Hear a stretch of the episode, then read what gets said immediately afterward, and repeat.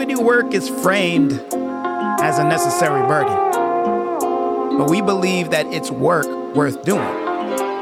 This podcast is all about how to reframe equity work from just fighting injustice to building worth that brings justice, meeting the needs of everyone. Work, work. Desmond Span, aka Deluxe of Light, getting right on the mic, teaching life with that Work, work. The imaginer, genius awakener, educator in the art of contemplating. Work, work. Podcast for teachers in the class to focus on the heart of the craft. Work, work. A refrain from the blame and the shame and the pain and disdain, cause we gain from that. Work, work. What's good, people? Welcome to the Worth Work Podcast. I am Desmond Span, and today we're talking about human connection. Jesse and I dive into some questions like what's the big idea with human connection and uh, share a definition from Brene Brown.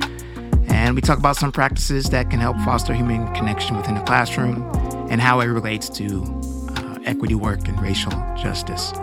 So, sit back, relax, and enjoy. And uh, let's get into it.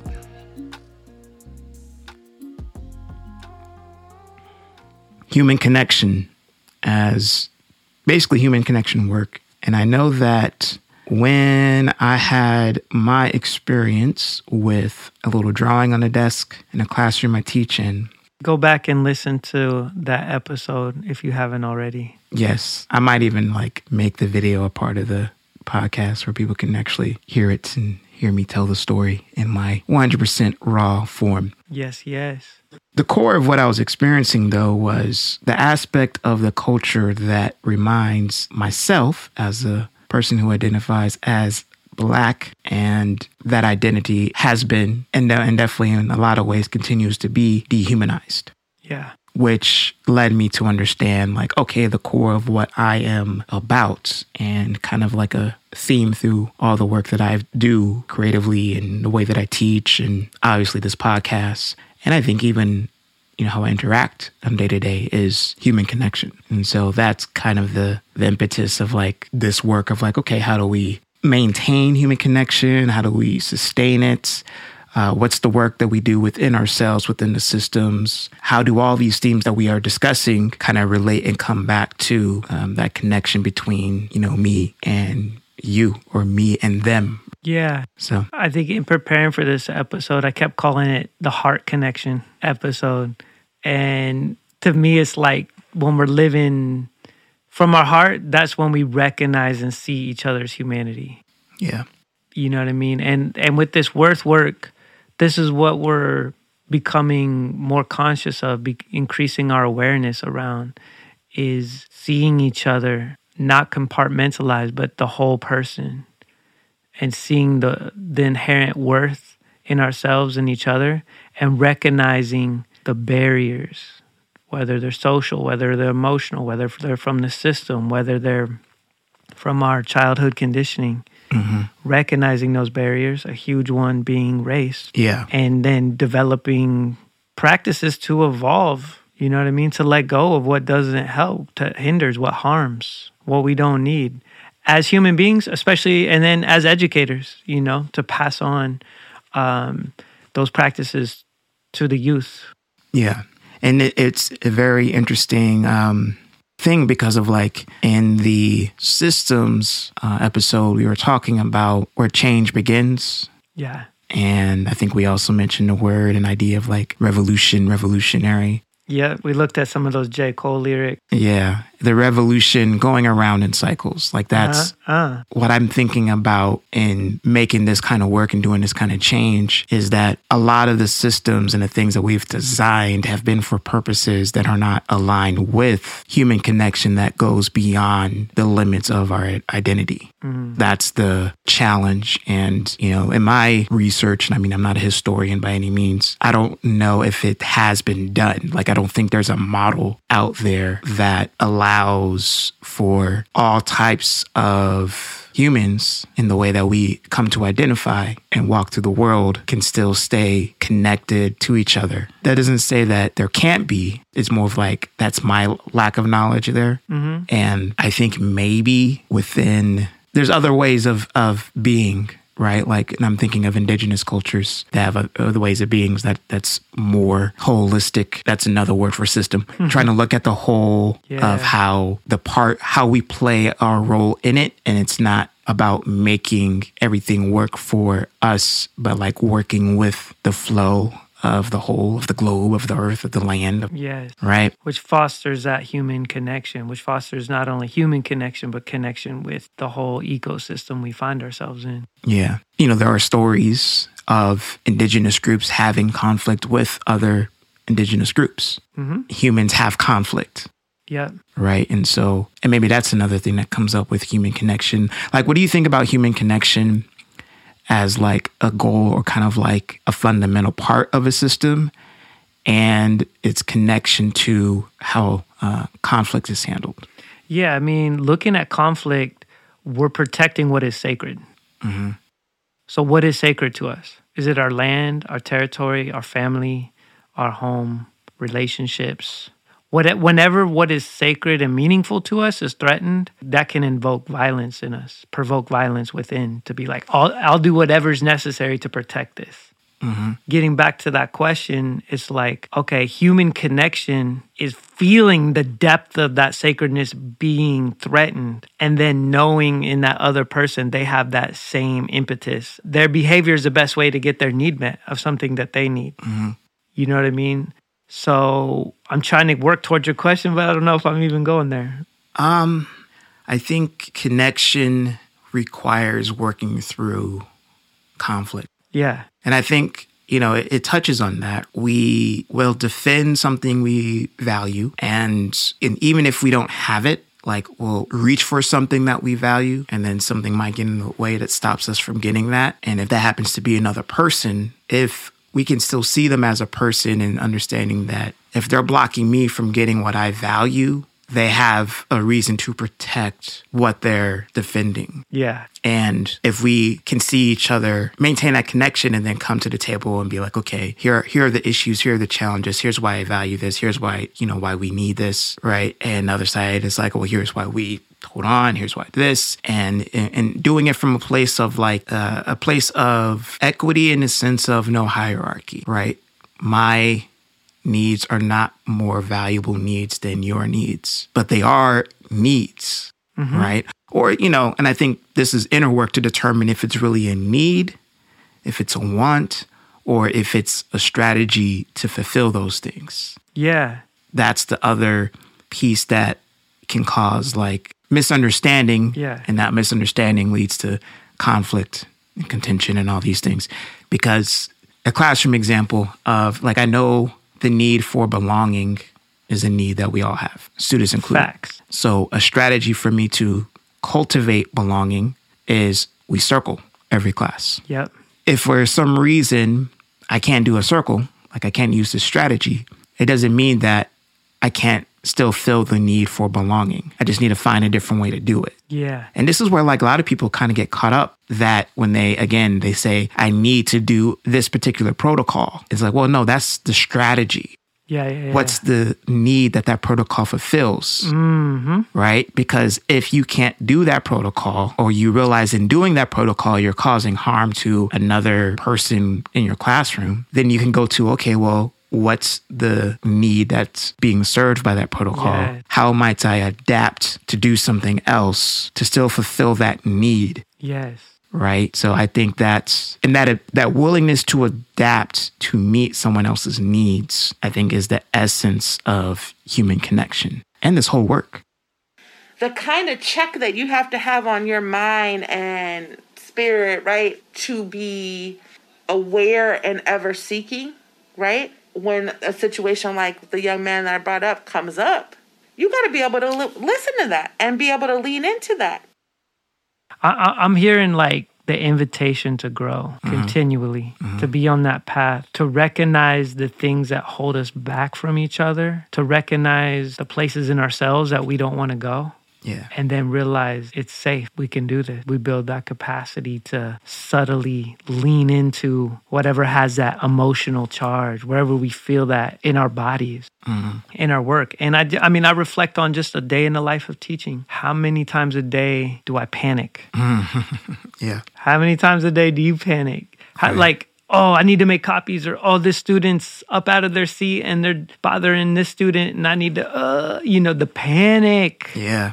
Ah, it happens so, so much. And it's not like the goal is to get rid of the panic, but is to let go of, okay, the protocol, like you said, to let go of the conditioning of like a good teacher does such and such and has this classroom management, and the class should be doing this if they're good students. To let go of all that, because each class is going to be different the energy, the students, the needs, mm-hmm. you know, and seeing the humanity in ourselves, in our students, in each other, that can birth the creativity. You know, that's where the art form of teaching comes in. Mm-hmm.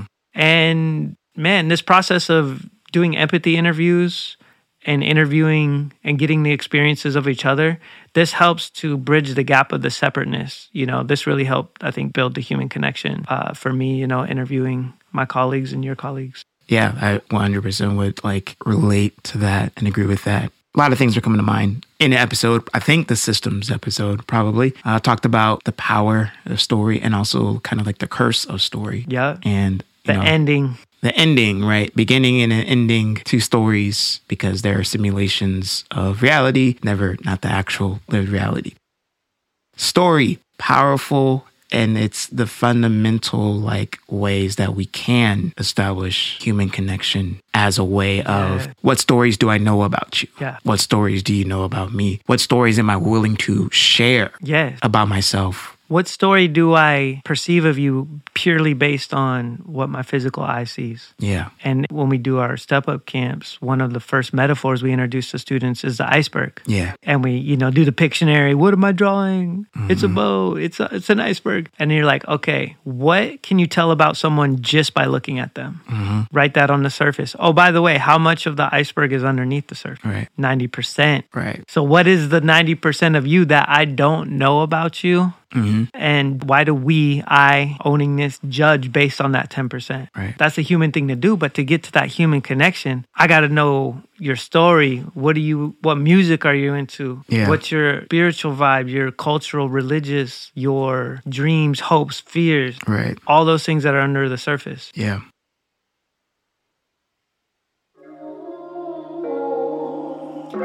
Now let's take two bars. Breathe, align, relax, and shine. This is an invitation to absorb whatever's coming up for you. So let's start with the breath. Long, deep, spacious breaths.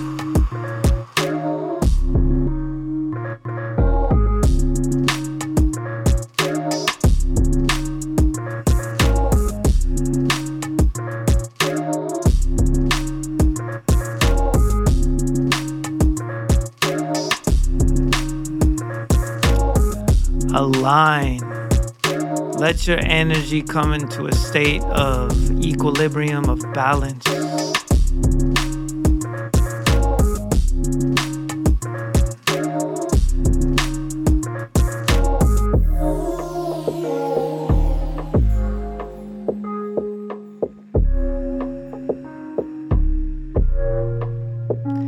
And relax, my friend, wherever you feel tension. Bring relaxation. The shoulders, the jaw, the body, the thoughts, the emotions. Take a moment to relax.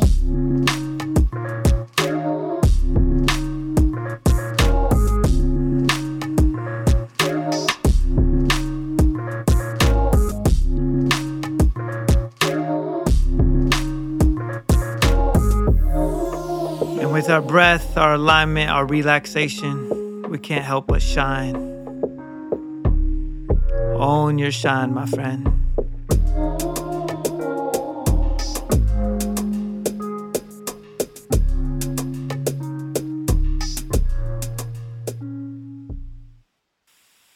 There's an illness when you take one look at a person and go, oh, their skin is darker than mine, and therefore she has no value. I want to bring this definition of connection and, you know, human connection uh, from Brene Brown, Mhm. Atlas of the Heart. I recommend it. It's a great book for just all this kind of work that we do as teachers. So, anyway, here's the definition uh, Connection is the energy that exists between people when they feel seen, heard, and valued, when they can give and receive without judgment, and when they derive sustenance and strength from the relationship. The reason I want to kind of put that there, just because one, I want folks to hear it. Two, it's the idea of non judgment, and judgment is a story. Right. And so it's story, again, it's the, it's the fundamental way that we make sense of the world. Right. So why we judge based on that 10%? Because we're trying to make sense of the person that's we're sharing space with. Yeah. Right. To determine, you know, our safety. Friend or foe. Right. You know, on that base level. And then it goes from there. Like, okay, now can I friend or foe, ally? Like, you mm-hmm. know, can I be myself? Will you hear me? Will you see me? Will you value me? Can I reveal this aspect of myself? Yeah. And this is where, for the kind of relationships that we want, like one of the things you'll just casually hear students talk about the idea of like a fake friend. All the time. like they they they, they hate you know hate fake friends you know and like you, you'll you'll put them in circles and you ask questions about like you know things you love and things you hate. And you'll hear something that relates to like it's like i don't like fake friends. They're capping. exactly right? Like and the, just this need for authenticity and this need for like honesty. And the thing as my dad said in a previous episode or maybe he did say i don't know if i'll include it or not but anyway the truth hurts The truth hurts. so if you want somebody to be authentic It'll piss you off. right? It's probably going to hurt at some point. But Yep. then if you move through that and you stay connected to that individual, you can build a real friendship. Let it hurt. Yeah. Like you can build a real friendship through the struggle. And like that's, and that allows you to trust that person more because you've gone through stuff Yes. right? But we try to go through life without going through anything, without trying to feel any pain or discomfort because we've been conditioned Yeah. that that's what happiness is. Yeah. And I mean, I'm going to, I don't think we use this quote, but Mercedes mentioned listen and lean in. Mm-hmm. And that's a beautiful practice. And it makes me think of like when I watch a TV show that has drama in it, or I'm reading a book. Notice the next time you watch a movie that has like a good storyline. What happens when the conflict comes up is the screenwriters or authors have their characters lean into that conflict. They're mm. there for that. You know, conflict's coming because conflict makes a dope story Right. it makes an intriguing story, a story that we feel archetypally, energetically connected with. Right. That's a lesson that I've been taking over the years. It's like, okay, when that conflict comes up, listen, lean in. This is your story calling you. I got lumped in with other groups that I had never really associated with. Like growing up, most of the people I went to school with were Mexican American, but even there, like there was enough Indians for them to be like, oh, you know, she's she's Indian. But here, I've gotten everything from indigenous to African, like Ethiopian, to like, are you Latin? Like people just don't know. For like two years, I would say, just kind of reeled by my lack of understanding. And what I was I was at George Middle School those two years, and like you know that school is very diverse, and like kids would come up and talk to me, like kids of color especially would come up and talk to me like we had shared knowledge about stuff, and I was I mean yeah of course I'm of color, but my experience growing up in Central California was nowhere as I feel like as traumatic as theirs is here. So that story was really illuminating for me. White dude, I grew up right outside Portland, zigzag, very rural white. So it's like, yeah, you uh, just assume there would be a shared experience of people of color. And that comes from my own whiteness. You know, like, do I have shared experience with other white folks? Right. And it's a question for you too, being in that category of person of color. It's like mm-hmm. how either like helpful or damaging are these labels? And I mean, this is this could kind of be in the racial identity mm-hmm. episode as well. But it's like, how are these labels connecting? How are these labels separating and harmful? I think it's a yes. It's like they can connect and they can separate and harm because it's how they're used. And How they're wielded? yeah, and kind of staying on the connection piece of it, right? If I can put my identity, I can say I'm black. I can also say I'm a person of color, right? I choose to say I'm black most often because it connects me to a human experience that I share with other folks who identify as black. And and then I will say I'm a person of color because it connects me to other folks who identify as people of color and have that shared experience there. I think a shared experience doesn't necessarily mean shared knowledge. The term and other terms like it, you know, if it's used from that sense of like finding other people to get that sense of value being heard, right? That connection, then, you know, let's do that, right? That- it's- Yes. I'm all for that. It becomes problematic and not the term itself. It's when you identify so much with the term, I guess, that you can't find a connection with another person. I feel you. You know what I mean? I feel you. Like I think that's and and this is where like it all connects. Like the systems make that hard because that just conditions us into a certain way. And there are stories, there's healing that needs to happen. There are conversations that need to happen that will allow a person like myself who has within my body internalized racism. It takes more work for people around me who don't identify with me through the racial lens to make me feel safe, to mm-hmm. be mm-hmm. vulnerable. Yeah. Do I ask them to do this work? No. Mm. But if people, I mean, you, you, if you're listening to this, you'll probably in a, an extent to like, for my experience, lived experience, how it shows up, it being internalized racism is just all the thoughts and even bodily sensations that I have to navigate to connect with another human being that I don't instinctually perceive as a safe space due to you know physical appearance because again i'm a human just like everybody else right? You go and you look for yourself reflections of yourself to be like oh yeah that's like me. I can be you know you assume right that this is going to be a safe space until it's proven otherwise. And so if i don't see and again speaking for me personally if i am not seeing my white colleagues around doing the work it's hard work don't get me wrong right? But doing this worth work where like okay it's hard it's like you come in and and you're questioning it's it's in constant it's you're dealing with your ego because the ego can take over your judgment of what, what you think you need and want Yeah. Who you think you are? Who I'm thi- that good white person. Right. I'm on your team. Right. And so anything that comes in that challenges that sense of self, and if you don't know how to accept that challenge as a way to, again, continue to do the work and to level up, mm-hmm. But you fight against it, if you're not in these spaces and I'm not seeing you do it, I will be cordial with you when I see you. But when it comes down to like, oh, yeah, I'm triggered again, I may, I mean, well, okay, let me speak real honestly. Like for me, I'm at this point in my life too where it's like, okay, I'm just going to speak my truth. And then how people respond will dictate what I say next or what I do next. Yeah. Yeah. Yeah. If the vibe is like, yep, okay, I hear you and you I'm listening and I value what you're saying and it's hard and you're feeling you're feeling, I'm feeling, we're you know, you know, like we're you're holding that space with me in these, you know, vulnerable moments that I'll have and put out there, then I know that okay, this is somebody that I can connect with Yeah. on this level. I mean, I actually had this experience. It was like last school year. One of the check-in questions, you know, small little breakout room virtually. And, you know, a question of like, you know, how's it going essentially? I don't know what the actual question was, but I was in the midst of it. I mean, it was like the full level protest and like I was hearing about black men kind of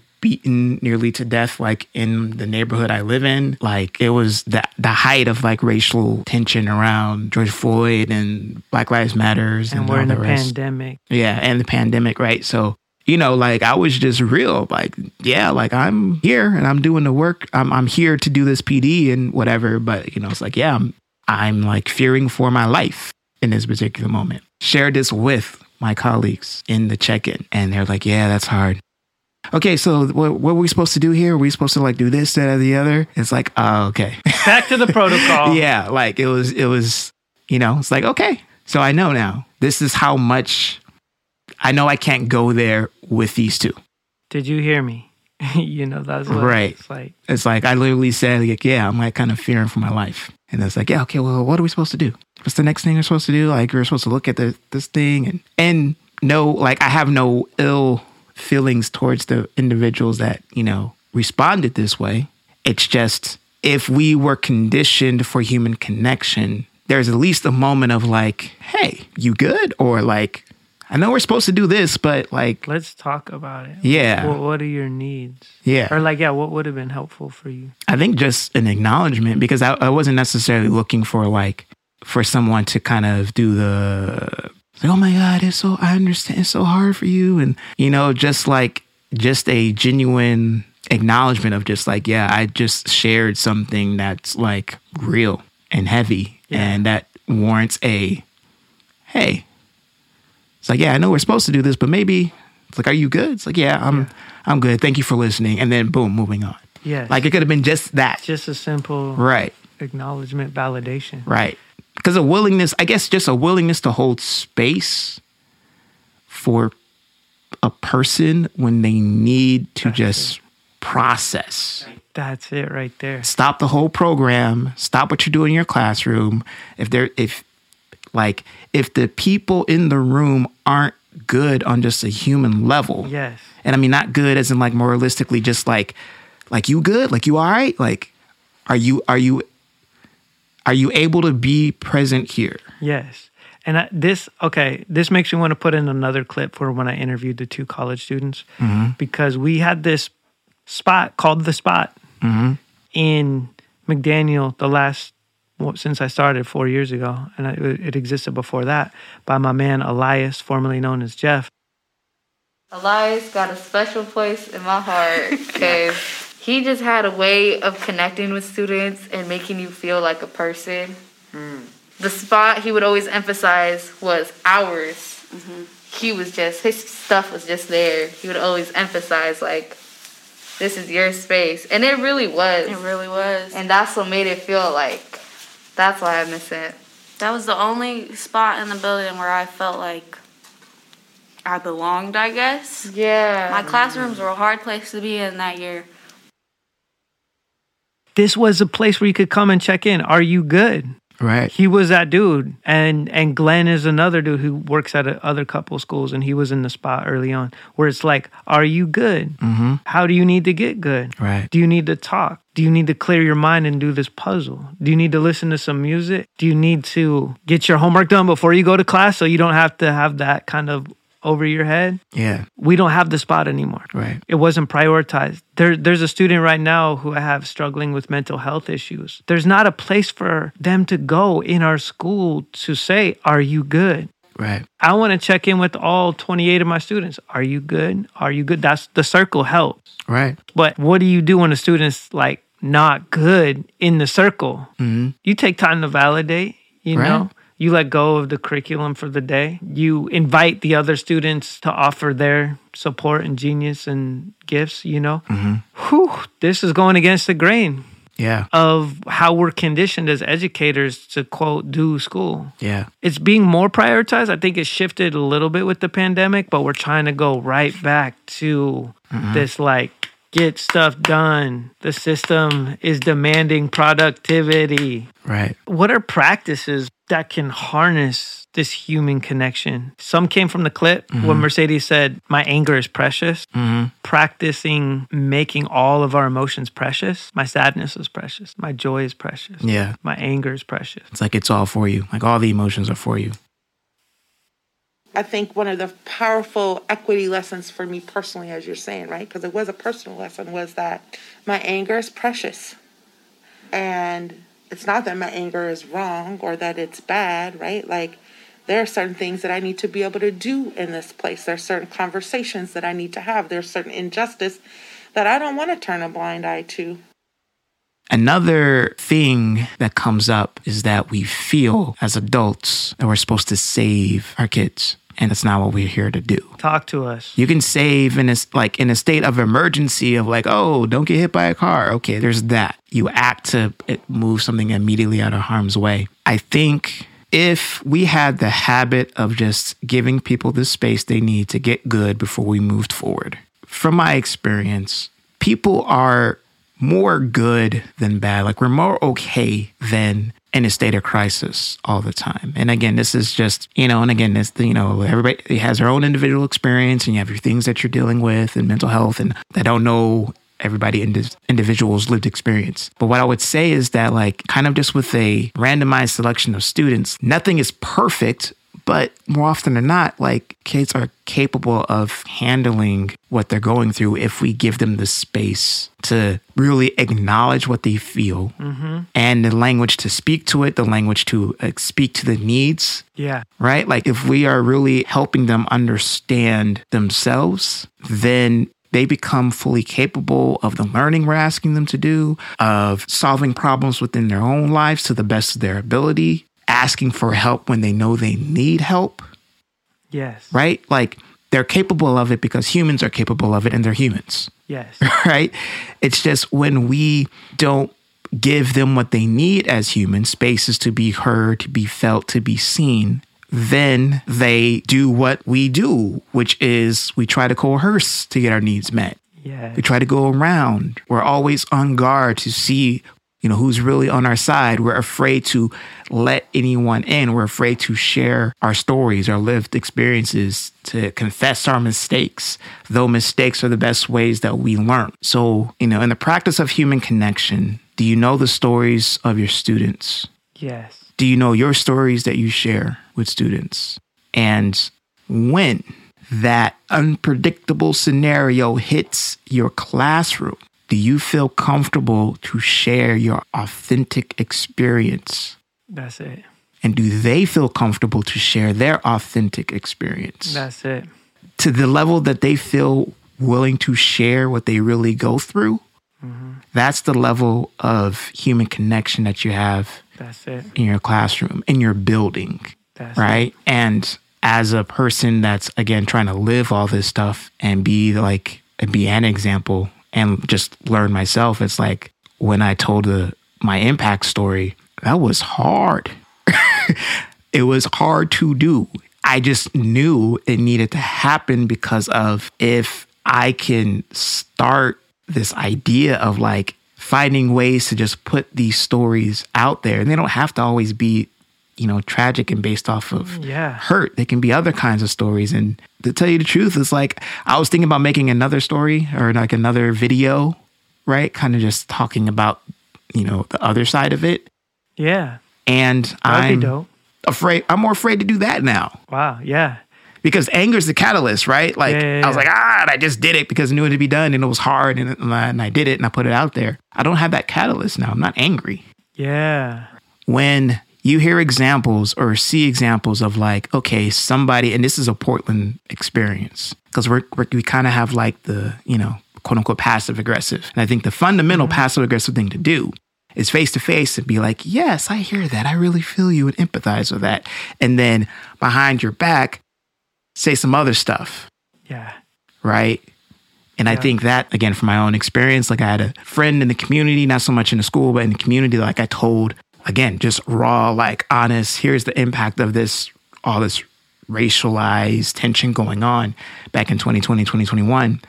And I like put it out there and since then try to reach out just like on some other like, hey, you know what you do? Let me check out. And it's like no context since then, right? Yeah. And it's like when you leave yourself open like that to somebody that then you were like, oh, yeah, I consider this person a friend.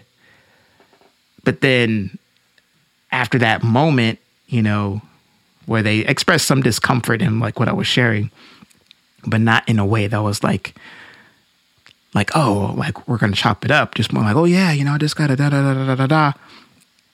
And it's like, oh, oh, now I'm not hearing back from you Yeah. Yeah. Yeah. you know and it's like ah okay it's it's that kind of thing and again no ill will towards this person um and so but again that is something i have to navigate right? Yeah. And and decide whether I'm going to be brave and still do the things that I'm doing mm-hmm. or succumb to the fear and and not do them. No doubt. I mean, I see you expanding your your capacity to to be vulnerable and willing to share your humanity. Because I remember when you shared the story about the N word being written on the desk. Mhm. The teacher part of me doesn't want to tell my students. The human part of me wants to share my story, Yeah. and you chose that human part of you. Yeah. Yeah. Yeah. And I mean, I think I knew I was going to tell my students, but I didn't know. Um, well, yeah, I mean, I knew I was going to talk to my students about it anyway because I think like that that's just kind of teacher I am. But it was more about talking to my colleagues. That was it. Mm, Like like me and the students, you know, we'll have our different things that we're, we're working through because they're students and I'm an adult and all that, right? Just that relationship, that dynamic. There's maybe been maybe a few, like on one hand, I, a student that's like, all right, watch what I say around you. But for the most part, every, you know, students are great as far as just like holding, being able to like handle uh, authentic expression. yeah. So, going back to step up I, I feel lucky that i got to be a step up advocate before an educator because i learned a lot of these not you know i'll put them in this episode as humanizing practices yeah, sharing stories one of them in our metaphor is emptying the cup yeah, So, you know life experiences fill our cup if it's filled to the brim we're either going to react or withdraw right. blow up or break down. So we did that storytelling in like a camp structured context, but taking it into the classroom this year, I shared with my colleagues who are all English teachers for ninth grade. And we, uh, I decided, hey, I'm gonna do this at the beginning of the year, to like share my story, my struggles, the the the general structure of it: five struggles, five achievements. Mm-hmm. But it's like I went in, like these are the people I've lost in my life who are meaningful to me. Here's the chronic illness that my wife got and how that changed our life, but how mm-hmm. these good things came out of it. Here's why I don't have children yet. You mm-hmm. know what I mean? Just Yeah, like yeah. the stuff that makes me cry. Right, right. And I'm like, I know if I talk about this, tears are going to flow. Mm-hmm. So the idea was to empty my cup. And literally, I'm like pouring water in my cup and then pouring it out, you know, because then we have to have those practices to empty our cup so we mm-hmm. can make room for the beauty, the joy, the goodness, right? Yeah. So, and then give students their space to write, to empty their cup and write. And like some of them went in and there's like, "Brrrah, here's all the the stuff that's like, you know, and you have to tell them I'm a mandatory reporter. So any Right. intent to harm or abuse, I have to report, right? Yeah. But it, man, like one student in particular in my hip hop lit class, after I shared my story, they were like, Can I talk to you in the hall? I'm like, Sure, in the hall. I'm not gonna lie, I judged you when I came in this class. I'm like, White dude teaching hip hop lit, not cool. Mm-hmm. I was like, I get that. But after you shared your story and you shared like how writing hip hop, poetry, creating songs has helped you heal from some of your worst losses, I was like, Okay, now I mm-hmm. see you. And, and, and she was like, I'm sorry for judging you. And I just thank you for sharing your story. I probably would have transferred out of this class mm-hmm. and let if you didn't share your story like that today. Yeah. And now we're like, you know, really tight. But it, like that's the power of vulnerability. Right. It's our superpower, really, as a teacher. Mm-hmm. But there's always that risk. Yeah. And that that's it, the human connection piece of like you take risk to gain relationship. Like and to get to like a depth of a relationship. Matter of fact, there's there's this book, Connection. There's always books because, you know, reading is fundamental, kids. Work worth practice. Yes. Uh, while I'm finding this book uh, and the quote from it, I want to say this. We say share stories, right? Another idea is to share our scenes, right? Where, you know, a scene is a small part of like a larger story.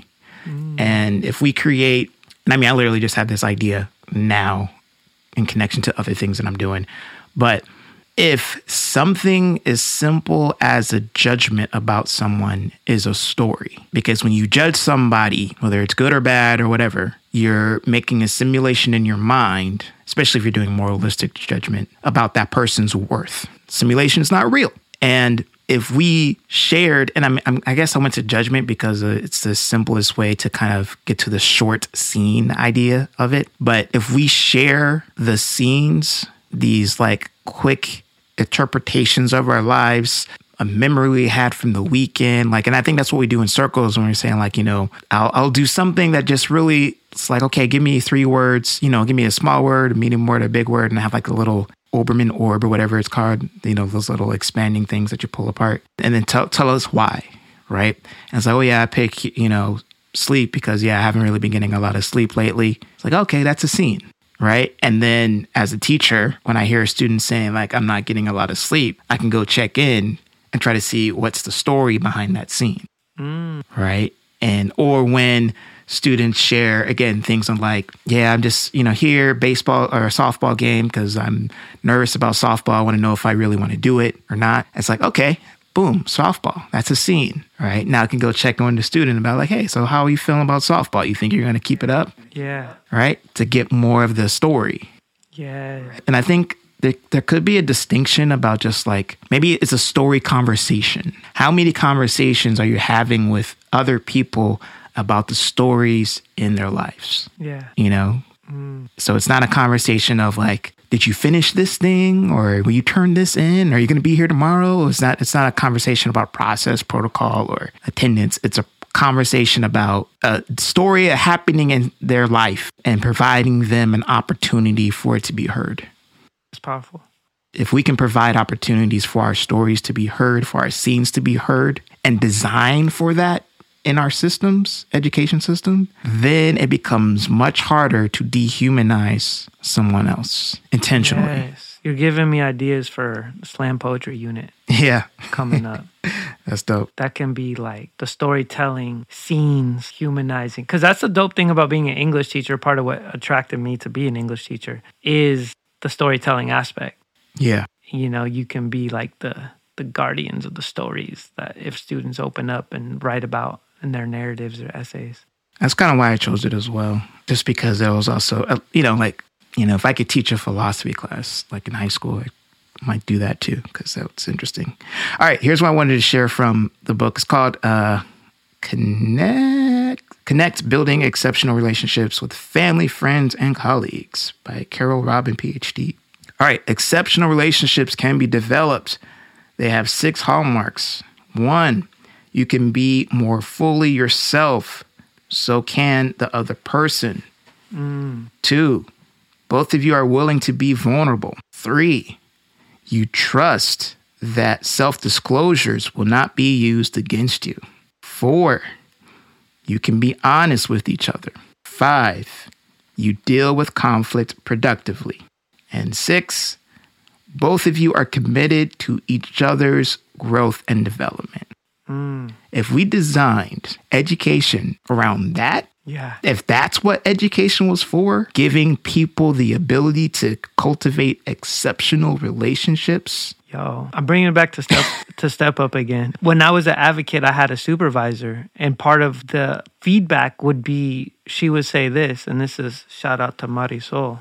She would say, "Okay, I'm gonna give you some feedback based on the observation, and let's take a moment to breathe. This is my highest self speaking to your highest self." Oh, yeah. And that just switched my whole vibe to be like, "Oh, I want to hear what you have to say now." All right. when, when teachers have observed me, I mean administrators, and in, in my my six years of teaching now, mm-hmm. that hasn't. It's usually just a quick fill out the protocol evaluation. Mm-hmm. There's not like that human to human time Yeah. to connect. But imagine if like we incorporated those principles to cultivate the highest quality of human relationship. Yeah. Like, first and foremost, because like all the things that need to get done to make society work depend on the quality of human relationships and the quality of human connection. Mm-hmm. We're not meant to connect to every single one on this highly exceptional level. Yeah. right? But there might be a few people you get all six with, but there, you know, we can create a system where maybe we get like at least one, right? like, doubt. like maybe let me see, let me see. We could possibly deal with conflict productively, right? Yeah. Let's make that the standard. Yeah, and, and like and display it to our students. Right. Like if I have a conflict with another teacher, Uh huh. and students can see that, it's like how beautiful would it be to like display how to deal with conflict. Right. You know what I mean? Right. It also makes me think of during the distance learning how we would have Wednesdays to meet as an advisory. So you're just building relationships with students. Mm-hmm. I was scheduling one on ones with students to help them with their work, also relational connect time. We're having like longer, like PLC or PD or just time with our colleague. Yeah. That was like a the connection day to kind of work on, you know, all of that Yeah. and to breathe a little bit Yeah. and not have that like productivity, systematic energy driving our school day. You know what I mean? Yeah. It's like that moment. I was come coming back to what you, what, um, you and Marisol Yeah. had. Like, I think that could be a practice as well. You know, and the concept of like, okay, you good? I'm good. We good? Okay. It's not even so much like my good self coming, you know, speaking to your good self, like, but just the idea of like, okay, let's gonna take a moment and just recognize that we're worthy, we have value, Yeah. right? We're here, and everything that I'm offering to you as feedback is coming out of my best attempts to be committed to your growth and development, Switches the vibe. right? Development, and I recognize that that though, especially if it's admin related, right? Like though I'm an, I serve you in the position of admin. You don't serve me. I offer this feedback and service to your growth in your career, not so you can prove yourself to me. And I mean, and I don't think there's policies that make it so top down, but because the default is the top down, right? Who has the most power in the system? Like who can speak over the intercom and interrupt everybody's class? Yeah. right? um, that's the default. So if we don't speak to the truth, which is human to human connection, we have value. There's no hierarchy in this value. Yeah. And the roles that we serve or fill are meant to be in service to others Yeah. especially in education. Yeah. I teach to serve students. Yeah. Right. Administrators should, and you know, administrate to serve students, teachers, the stakeholders. Yeah. Right. To manage the messes. Right. And their supervisors need to pour into them. There needs to be this balance. You know what I mean? And, you know, I think that's part of the burnout. Yeah. If you last five years in the game, you're considered like, oh, you made it past five years. That's what's Mm-hmm. up. Like, what's that percentage of teachers that don't make it past five years? I know it's a large percent. yeah. Yeah, so some of the practices that are kind of gleaning from our whole conversation is we talked about circling up, and a whole nother episode could be RJ, restorative justice. Yeah. You know that that's like a style of, of repairing harm, um, acknowledgement, circles, big. Um, acknowledge and validate each other, and that connects the story. We're acknowledging and validating each other's stories. So taking time to get the scenes, to know the story, so that that practice could be like if I if I can learn the scene, that could follow up with the story um, give each other space to be human. I don't have to save you. You don't have to save me. But it helps to give each other space just to acknowledge each other's humanity. Uh, and then feel the emotions. That comes back to our inner work, you know, the importance of the preciousness of anger, Yeah. It's like preciousness of all the emotion. Go yeah, ahead. space to space to feel. I like really Space to feel. because I mean, I guess when we talk about human connection, it's like being in that space. All humans feel. All humans have needs. All humans need to belong. hmm Right? Need for uh, love. Like when I say human connection, it's love. Like that. That's that's. Let's make no mistake about it. like it's love. But because, you know, love again is is kind of like it's a big word. It's a big four letter word. I think human connection brings it down a little bit to something that we can start wrapping our mind around and having some practices to match the the theory. Mm.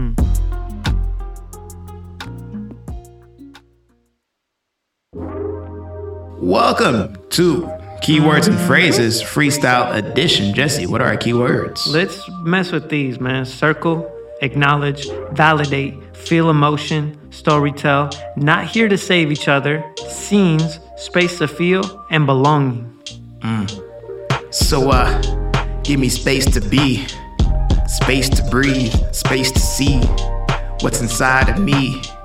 That energy connected to G, defeating in the enemy. That space to feel, space to deal, come together with space to heal. Come together in a circle, it might look like an oval. I just wanna see the total you, see the total me. Uh, to me, that's a definition what it means to be free. Like a turtle shell on the back, trying to reveal the things in syntax. I wanna soften up the heart piece so we can find the real peace. You feel me? I lean in to another tale, another story to tell well. But if you fail, we should hear those tales as too. Tales as due. Rocking over here, never stopping. Not trying to be mocking, cause that's the first step to uh, dehumanize. Open up the eyes. Yeah, like a eye, eye, move in a circle. See the crown chakra, that's purple, a violet. We the opposite of violent. Be silent when I need to. So I can see myself and I can see you. Ooh, it's getting clear without the fear. Look in the mirror, what's up right here? Right here inside the iris. Try to rise like Osiris. Don't stop, cannot be defiant. But if the system is compliant to my destruction, we come together to do something. And that's how humanity functions. We meant to be here. We meant to fight back against these fears. Deliriousness, yes, it makes me think of this white man syndrome. Let me save you. Let me speak for you. Let me have the power over you. I know the best thing to do, dude. Let it go. You don't have to mansplain. It's okay, bro. Gotta feel the pain. That's the way, the way to change. Rearrange your mental mind frame. Know what I'm saying? And I'm saying that this is the end of the episode. Thank you for tuning in. Thank you, thank you, thank you. I am Desmond Span. I'm Jesse Gardner. And uh, as always, genius over doubt. God status. Deuces. Peace. See you in the next one.